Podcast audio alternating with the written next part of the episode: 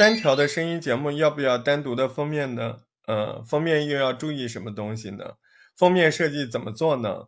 嗯，我是大石头，我们今天聊聊关于单条声音节目的封面。单条声音节目就说的它不是专辑封面，专辑当然要有封面，那你单条的节目要不要有封面？这就要看了。反正如果你是新人的话，我尽量建议你每条节目都有一个封面。呃，如果你是个大厂牌，你像发发姐那种的。他发姐每期节目也有自己的封面，对不对？这个东西首先为什么要有呢？有的话，首先你让编辑也好，让听众也好，觉得你挺重视的，对吧？每个节目哎都有一个自己的封面，嗯，这个首先印象就好。那第二个呢？第二个就是说你要注意啊，这个封面它有几个问题。第一个，你这个字儿要大啊，内容要少。你这个封面，你真的放在手机上就指甲壳那么大，你写那么多字儿有用吗？或者说您写的字儿多了，你也写不下去啊？再或者你为了写下去把字儿搞得很小，人家根本就看不着，那你还有什么意义呢？所以，首先第一个概念，字儿要大，字儿要少，挑关键的写啊。第二个问题就来了，我标题很长啊，我学标题的时候，你告诉我两三句话，来来打住。谁告诉你，你的封面上必须要把标题一字不漏的写出来的，对不对？谁告诉你的？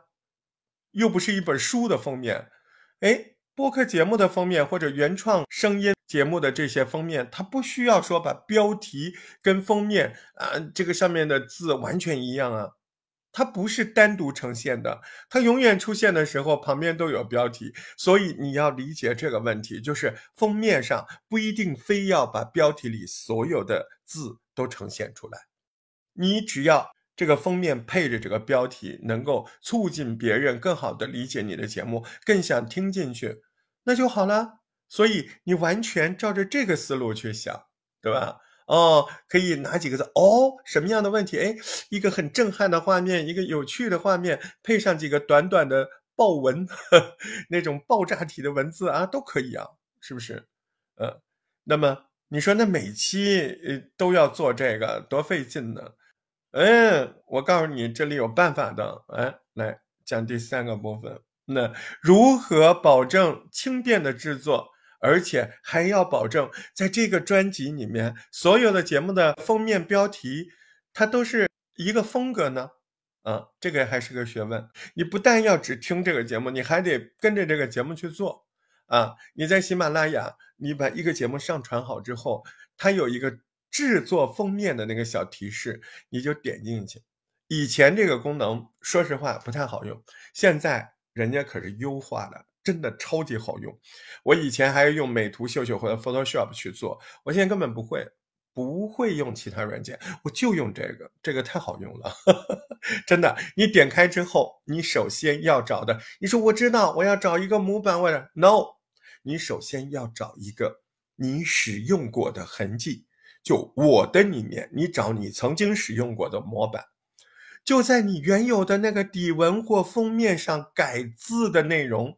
不就好了吗？这样你整个的颜色视觉是统一的，你每一条节目的那个标题的字字体大小基本上也是统一的，对不对？多方便。当然了，这是使用过的小伙伴，没有使用过的小伙伴，你点开之后，当然首先你要想好你的人设是哎比较温柔的，那你就用温柔的颜色；比较热烈的，你可以用对比色啊。你想让人觉得很沉稳的，你都用深色。这个东西，或者说你看过谁的那个封面挺好看的，你就模仿一个，它是什么样的底，什么样的字儿，哎，模仿差不多，你别跟人一模一样，抄作业抄那么明显。丢不丢人呢？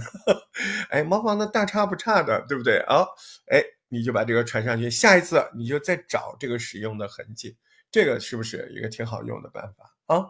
所以字儿要少，字儿要大，嗯，可以找自己以前使用的痕迹。我们只讲关键啊！来，感谢您收听，下回再会。